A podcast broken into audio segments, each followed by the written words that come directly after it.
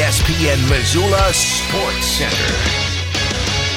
Montana lacrosse team posted a win to remember over the weekend, and prep hoops across Montana is reaching a crescendo with March right around the corner. Hello, I am Colter Nuanez. St. Thomas University has been the cream of the Men's College Lacrosse Association crop over the last decade, claiming six of the last nine MCLA national championships. On Saturday, in a neutral site game in Dickinson, North Dakota, the third-ranked Grizz Lax team outlasted the top-ranked Tommies for a 10-8 win. Aiden Haven scored three goals and fielded a ground ball to lead the Montana attack. The Grizz followed up Saturday's win with a 9-7 victory over number 18 Minnesota Duluth. Montana is now 5-0 this season and will certainly remain in the top three of the national polls. In high school hoops, the Fergus County High boys are the Eastern A divisional basketball champions for the second year in a row. The Golden Eagles pounded Glendive 66-40 in the Eastern A championship game to remain undefeated and enter the Class A state tournament in two weeks as one of the favorites. In the Western A boys divisional championship game, Dougie Peoples poured in 41 points. And Butte Central beat Frenchtown 72